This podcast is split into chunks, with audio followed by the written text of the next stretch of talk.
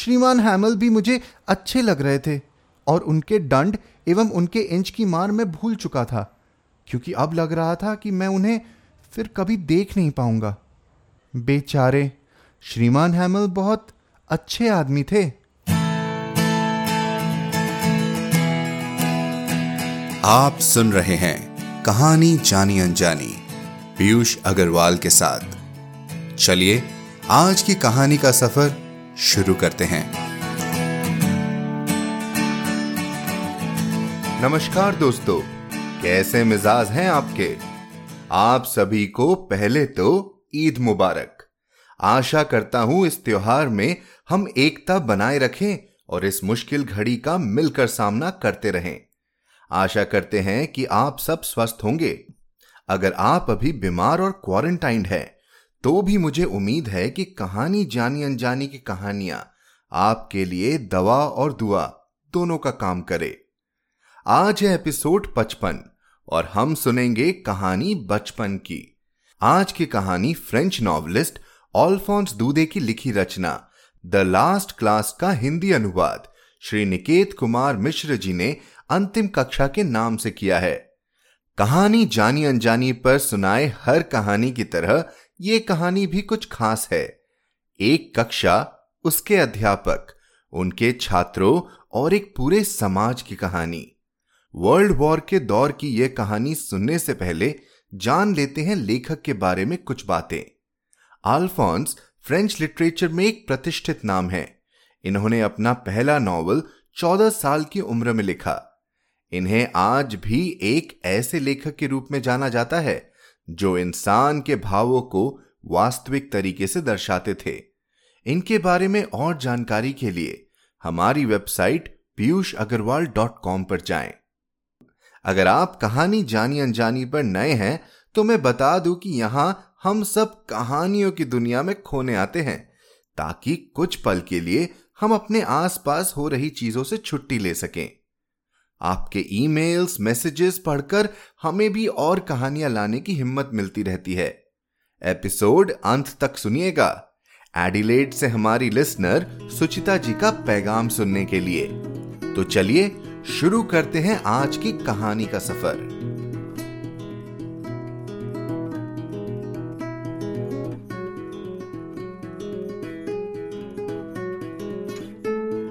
अंतिम कक्षा। आल्फोंस दोदे अनुवाद श्रीनिकेत कुमार मिश्र।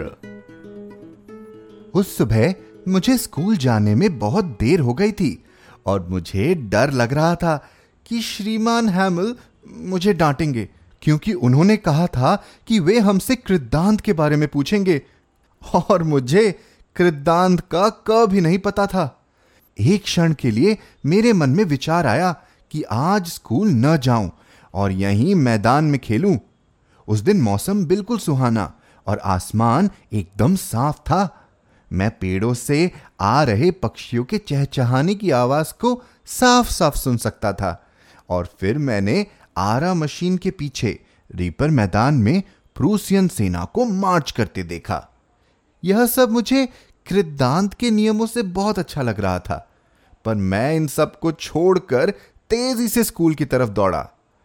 मैंने टाउन हॉल से गुजरते हुए देखा कि वहाँ के नोटिस बोर्ड के आसपास लोग इकट्ठे हैं। विगत दो वर्षों से इस जगह से ही हमें सारे बुरे समाचार प्राप्त होते हैं। जैसे युद्ध में हार, अधिग्रहण हेडक्वार्टर के आदेश और मैंने बिना रुके सोचा, अब क्या हुआ? फिर जब मैं दौड़ते हुए उधर से गुजर रहा था, तब वॉचर लोहार जो अपने सहायक के साथ वहाँ पोस्टर पर लिखे को पढ़ रहा था मेरी तरफ़ चिल्लाकर कहा, आह, दौड़ो मत बच्चे, आज तुम्हें स्कूल पहुँचने में देर नहीं होगी। मुझे ऐसा लगा जैसे वो मेरा मज़ाक उड़ा रहा हो, और मैं हाफते हुए श्रीमान हैमल के अहाते में पहुँचा। सामान्यतः कक्षा शुरू होने पर काफ़ी शोर होता था, जो गली तक सुनाई देता था। कुछ डेस्क खुले होते और कुछ बंद। हम लोग अच्छी तरह से याद करने के लिए कान पर हाथ रखकर ज़ोर से पाठों को दोहराते और शिक्षक अपनी लंबी इंच को मेज पर पटकते हुए कहते, थोड़ा धीरे। मैं सोच रहा था कि कैसे मैं बिना ध्यान में आए अपने बेंच पर बैठ जाऊँ, पर उस दिन वहाँ नीरव शांति पसरी थी, जैसे कि कोई रविवार का दिन हो। खुली खिड़की से मैंने देखा कि मेरे सभी सहपाठी अपनी जगह पर पहले से बैठे हुए हैं। और श्रीमान हैमिल लोहे की वही इंच लिए कक्ष में इधर उधर चिंता मग्न टहल रहे हैं। इसी घनघोर शांति में मुझे दरवाज़ा खोलना और अंदर प्रवेश करना था। आप सोच सकते हैं कि मैं कितना लज्जित और डरा सहमा होगा। खैर, कुछ नहीं हुआ। श्रीमान हैमल ने मुझे बिना क्रोध के देखा और बड़ी धीरे से कहा मेरे नन्हे फ्रांस जल्दी से अपनी जगह पर जाओ। हम तुम्हारे बिना ही शुरू करने जा रहे थे। मैं अपनी बेंच की तरफ़ गया और धम से अपनी जगह पर बैठ गया। तब जाकर मैं अपने डर से उभरा और ध्यान दिया कि हमारे शिक्षक ने आज अपनी खास हरे रंग की कोट, झालदार टाई और रेशमी काली टोपी पहनी है, जो वे स्कूल निरीक्षण के दौरान या फिर पुरस्कार वितरण के दिन पहना करते थे। इसके अलावा पूरी कक्षा आज असाधारण रूप से शांत एवं गंभीर थी। लेकिन सबसे आश्चर्यजनक मुझे यह देखकर लगा कि क्लास के पीछे की सीटों, जो अक्सर खाली रहती थी, वहाँ आज गाँव के लोग बैठे थे और वे सब भी हमारी तरह शांत थे। त्रिकोण टोपी में वृद्ध हौसर, पूर्व मेयर डाकिया और फिर और भी लोग मौजूद थे। सभी लोग दुखी दिख रहे थे और हौसर एक पुरानी कुतरी हुई कखरा की किताब लाए हुए थे, जिसे उन्होंने अपनी गोद में खोलकर रखी हुई थी और अपने मोटे चश्मे से अक्षरों को देखने की कोशिश कर रहे थे। यह सब देखकर मैं हैरत में था। तभी श्रीमान हैमल अपनी कुर्सी से उठे और उसी धीर, गंभीर और शांत आवाज़ में सभी बच्चों को संबोधित किया मेरे बच्चों यह आखिरी पाठ है जो मैं पढ़ा रहा हूँ। बर्लिन से आदेश आया है कि अब आलसास और लॉरेन के स्कूलों में सिर्फ़ जर्मन भाषा पढ़ाई जाए। कल नए शिक्षक आ रहे हैं। आज यह फ्रेंच का अंतिम पाठ है। मैं आप सभी से आग्रह करता हूँ कि आप ध्यान से सुने। ये शब्द मुझे परेशान एवं दुखी कर रहे थे। आह, कितना मनहूस दिन था यह। अब मुझे समझ में आया कि यह वही आदेश था जो टाउन हॉल पर लगा हुआ था। मेरा फ्रेंच का अंतिम पाठ। और मैं बड़ी मुश्किल से लिख पाता था। अब क्या मैं कभी सीख पाऊँगा? इसलिए मेरा वहाँ ठहरना ज़रूरी था। अब मुझे अपना गुजरा हुआ वक्त वापस चाहिए था। जो कक्षाएँ मेरी घोंसले के पीछे दौड़ने और सार नदी में तैरने के कारण छूट गई थी, उन्हें मैं फिर से करना चाहता था। जो पुस्तकें अभी कुछ समय पहले तक बहुत उबाऊ और बोझिल जान पड़ती थी, मेरा व्याकरण, मेरा गौरवमय इतिहास, अब वे सब मुझे पुराने अंतरंग मित्र लगने लगे, जिनसे बिछड़ने का दर्द मेरे लिए असह्य था। श्रीमान हैमल भी मुझे अच्छे लग रहे थे। और उनके दंड एवं उनके इंच की मार में भूल चुका था, क्योंकि अब लग रहा था कि मैं उन्हें फिर कभी देख नहीं पाऊँगा। बेचारे, श्रीमान हैमल बहुत अच्छे आदमी थे। अब जाकर मैं समझा कि आज ऐसा क्यों है? क्यों आज गाँव के बूढ़े लोग कक्ष में आकर पीछे बैठे हैं? और क्यों रविवार की अच्छी आदतें आज दिखाई दे रही है? आज ऐसा प्रतीत हो रहा है कि वृद्ध लोग पछतावा कर रहे हैं कि वे पहले प्राय क्यों नहीं इस विद्यालय में आए। यह एक तरीका था उस शिक्षक के प्रति कृतज्ञता व्यक्त हो, जिसने बड़ी लगन से अपने जीवन के बहुमूल्य 40 वर्ष इस विद्यालय एवं गाँव की सेवा को समर्पित किया हो। एवं दूसरा, यह अपने देश प्रेम को प्रदर्शित करने का ज़रिया था। अभी मैं अपने इन्हीं विचारों में खोया ही था कि सुना कि मेरा नाम पुकारा जा रहा है। अब मेरे बोलने की बारी थी। मुझे कृदांत का लंबा एवं प्रसिद्ध नियम ऊँची एवं स्पष्ट आवाज़ में बताना था और कोई गलती भी नहीं होनी चाहिए थी। पर मैं पहले ही शब्द पर लड़खड़ा गया। भारी मन से सर झुकाए अपनी जगह पर खड़ा रहा।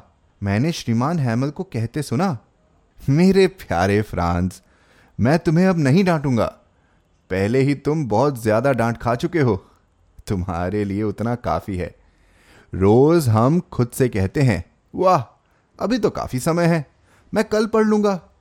और अब, तुम देख रहे हो क्या हुआ? हमारे आलसास के लिए बहुत दुर्भाग्य है कि हम आज का काम कल पर टाल देते हैं। अब वे लोग अधिकार से कह सकते हैं कि कैसे फ्रांसीसी हो? अपने आप को फ्रांसीसी कहते हो एवं अपनी भाषा को ना पढ़ना जानते हो और न ही लिखना? पर मेरे बदनसीब फ्रांस, इन सब में तुम्हारा दोष उतना नहीं है जितना हम सब का है। हम सभी इसके लिए समान रूप से जिम्मेदार हैं। हम सभी को खुद से पूछना होगा कि हमने अपनी तरफ़ से क्या किया। तुम्हारे माता पिता ने तुम्हारी पढ़ाई पर उचित ध्यान नहीं दिया। वे तुम्हें कुछ चंद पैसों के खातिर खेतों में एवं मिल के काम करने के लिए भेजते रहे। खुद मैं भी कम दोषी नहीं हूँ। क्या मैंने तुम्हें पढ़ने के बजाय बाग में पौधों को सींचने के लिए नहीं भेजा? और जब मुझे ट्राउट मछली पकड़ने जाना होता था तो क्या तुम्हें छुट्टी देने के लिए मुझे झिझक होती थी? और इस तरह से बात करते करते श्रीमान हैमल ने फ्रेंच भाषा के बारे में बोलना शुरू किया। उन्होंने बताया कि फ्रेंच भाषा दुनिया की सबसे बेहतरीन भाषा है। यह सबसे ज़्यादा सुगठित, संगठित एवं स्पष्ट है। हमें इसे अपने बीच ज़िंदा रखना होगा, एवं इसे कभी भूलना नहीं होगा, क्योंकि जब आदमी गुलाम होता है, तब उसके लिए उसकी गुलामी से आज़ादी की एकमात्र कुंजी, उसकी अपनी जबान होती है। फिर उन्होंने व्याकरण लिया और हमें एक पाठ पढ़ाया। मैं यह देखकर हतप्रभ था कि इतनी आसानी से मैं कैसे समझ गया। उन्होंने जो कुछ मुझसे कहा, मुझे बहुत सरल लगा। मुझे महसूस हुआ कि पहले कभी मैंने इतनी तन्मयता से उन्हें नहीं सुना और न ही उन्होंने पहले कभी इतने धैर्य के साथ हमें समझाया। कोई भी कह सकता है कि यह सज्जन आदमी आज जाने से पहले अपना समूचा ज्ञान जन घुट्टी की तरह हमें एक ही झटके में पिला देना चाहता है। पाठ समाप्त होने पर हमने लिखने का काम शुरू किया। उस दिन के लिए श्रीमान हैमल ने बिल्कुल नए शब्दों को तैयार किया था। उन्होंने बेहद सुंदर अक्षरों में लिखा, फ्रांस, अल्सास फ्रांस, अल्सास। ऐसा लग रहा था कि पूरे कक्ष में, हमारे डेस्क के डंडे में, ये शब्द झंडे की तरह लहरा रहे हों। यह ध्यान देने वाली बात थी कि हम पढ़ रहे थे और कक्ष में एकदम सन्नाटा पसरा था। हम केवल कागज़ पर कलम के घिसने की आवाज़ सुन सकते थे। तभी कुछ कोकचाच कीड़े कक्ष में प्रवेश किए, पर उस पर भी किसी ने ध्यान नहीं दिया। यहाँ तक कि उन छोटे बच्चों ने भी ध्यान नहीं दिया जो केवल लकीरें खींच रहे थे। वे इतनी तन्मयता एवं लगन के साथ काम में लगे थे जैसे लकीर भी फ्रेंच में खींच रहे हों। विद्यालय की छत पर बहुत हल्की आवाज़ में कबूतर गुटर गु कर रहे थे और उन्हें सुनकर मैंने खुद से पूछा, क्या इन्हें भी जर्मन में गाने के लिए मजबूर किया जाएगा? कभी कभी मैं अपनी कॉपी से नज़र उठाता तो मुझे श्रीमान हैमल अपनी कुर्सी में स्तब्ध स्थिर नज़र आते, एवं उनकी नज़रें आसपास की चीज़ों को अपलक देखती दिखती। ऐसा प्रतीत होता मानो वे अपनी नज़रों में स्कूल की हर चीज़ को कैद कर लेना चाहते हों। सोचिए, पिछले चालीस वर्षों से वे इसी जगह पर हैं। वही अहाता, वही कक्ष सब कुछ उनकी आँखों के सामने बिल्कुल उसी तरह से है। केवल बदले हैं डेस्क एवं बेंच जो रगड़ने से घिस चुके हैं। अहाते का अखरोट जो अब काफ़ी लंबा हो गया है एवं हाप की लताएँ जो अब खिड़कियों से लेकर छत तक की शोभा बढ़ा रही हैं। यह क्षण इस निसहाय आदमी के लिए कितना कष्टकर एवं हृदय विदारक होगा जो अपनी चीज़ें छोड़कर जा रहा है। उनकी बहन ऊपर के कमरे में आ जा रही थी और ट्रंक बंद करने की आवाज़ आ रही थी, क्योंकि उन्हें हमेशा के लिए कल यह प्रांत छोड़कर जाना था। फिर भी उनमें आखिर क्षण में भी हमें पढ़ाने का साहस था। सुलेख की कक्षा के बाद हमने इतिहास का पाठ पढ़ा। तदोपरांत छोटे बच्चों ने एक साथ कखरा का पाठ पढ़ा। बा, बे, बी बो ब्यू। कक्ष के अंतिम पंक्ति में बैठे वो वृद्ध हौसर अपना चश्मा पहने हुए थे और उनकी वर्णमाला की पुस्तक उनके हाथ में थी, एवं बच्चों के साथ वे भी वर्णों का उच्चारण कर रहे थे। हम देख रहे थे कि वह किस तरह से इसमें भाग ले रहे थे। उनकी आवाज़ भावुकता की वजह से लड़खड़ा रही थी। यह सुनने में बड़ा ही हास्यास्पद लग रहा था और हमें इस पर रुलाई और हँसी दोनों आ रही थी। ओह, मुझे यह अंतिम कक्षा हमेशा याद रहेगी। अचानक चर्च की घड़ी ने बारह बजाए और फिर आंजेलस की प्रार्थना का समय हो गया। ठीक उसी क्षण ड्रिल से वापस लौट रहे जर्मन सैनिकों के ट्रम्पेट की आवाज़ खिड़की से आने लगी।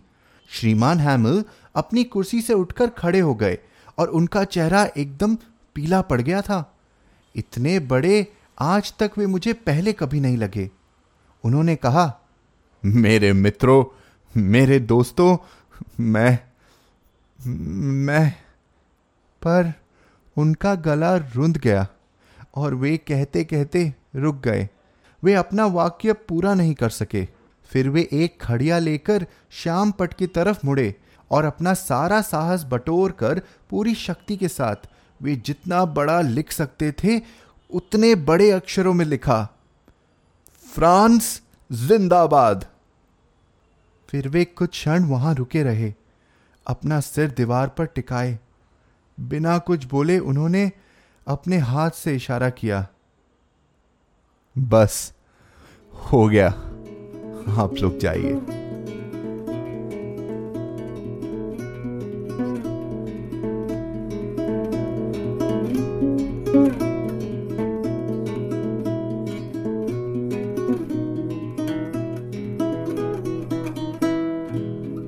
तो कहिए दोस्तों, कैसी लगी आपको कहानी में अध्यापक और उनके छात्रों के मन में छुपे भाव? एक कारण जो एक अध्यापक को अपने बच्चों से दूर कर रहा है और एक कारण जो बच्चे अपने अध्यापक के लिए मन में आए विचारों को महसूस कर रहे हैं। ये कहानी सिर्फ़ एक अध्यापक और उसके छात्रों की नहीं, बल्कि युद्ध के परिणाम और हमारे तालीम की अहमियत दर्शाती है। आपको भी हम इस पॉडकास्ट के माध्यम से हिंदी भाषा से जोड़े रखते हैं, चाहे आप दुनिया में कहीं भी हो। अगर आप हमसे सहमति रखते हैं तो ईमेल करें hello at the rate Piyush Agarwal dot com पर। जैसे कि मैंने पहले कहा था, आज मैं हमारी एक नई लिसनर सुचिता मेहता का प्यारा ईमेल पढ़ूँगा। वो एडिलेड ऑस्ट्रेलिया से लिखती हैं। नमस्कार पीयूष जी मैंने अभी कुछ समय पहले ही गाना ऐप डाउनलोड किया। उस पर जो आपकी स्टोरीज आती हैं, मैं आजकल जब भी समय मिलता है, अकेले में सुनती हूँ। एपिसोड सेवन स्टोरी का नाम, जामुन का पेड़। सुनकर इतना अच्छा लगा कि क्या बताऊँ? राइटर ने इतने अच्छे से हमारी सोसाइटी पर तंज किया है कि क्या लिखूं उस बारे में? अभी तक की सुनी हुई सब स्टोरीज भी बहुत ही अच्छी लगी। आपकी आवाज़ सुनकर भी बहुत अच्छा लगता है। काफ़ी अच्छी आवाज़ के साथ साथ आपके स्टोरीज बताने का तरीका भी काफ़ी अच्छा है। उस पर से आवाज़ का उतार चढ़ाव ओहो सोने पे सुहागा। उम्मीद करती हूँ कि आगे की स्टोरीज भी ऐसी ही बहुत ही उम्दा होंगी। और मौका मिला तो आपको रिव्यू लिखूँगी। थैंक यू सुचिता जी। आपके प्यारे शब्दों और हमें बढ़ावा देने के लिए। मुझे पूरी उम्मीद है कि आपको एपिसोड सेवन के बाद की कहानियाँ भी पसंद आएँगी। दोस्तों, अगर आपने एपिसोड सेवन जामुन का पेड़ अब तक नहीं सुनी तो पहले सुनिए, क्योंकि आज के प्रशासन पर एक करारा व्यंग प्रस्तुत करती है ये कहानी। और हाँ, आप भी मुझे ईमेल करें hello at the rate Piyush Agarwal dot com पर। सुचिता जी की तरह आप एप्पल पॉडकास्ट पर रिव्यू भी डाल सकते हैं। बस, आज के लिए इतना ही। इसी नोट पर मैं आपसे विदा लेता हूँ। हर शुक्रवार आप तक नई कहानियाँ लाने का श्रेय मैं अपनी टीम को देना चाहूँगा। आज के एपिसोड की प्रोड्यूसर हैं देवांशी बत्रा। आप सुन रहे थे कहानी जानी अनजानी पीयूष अग्रवाल के साथ, जो कि इंडी पॉडकास्टर की एक पेशकश है। तो हम आपसे मिलते रहेंगे हर शुक्रवार। तब तक के लिए अपना ध्यान रखिए, स्वस्थ रहिए और मुस्कुराते रहिए।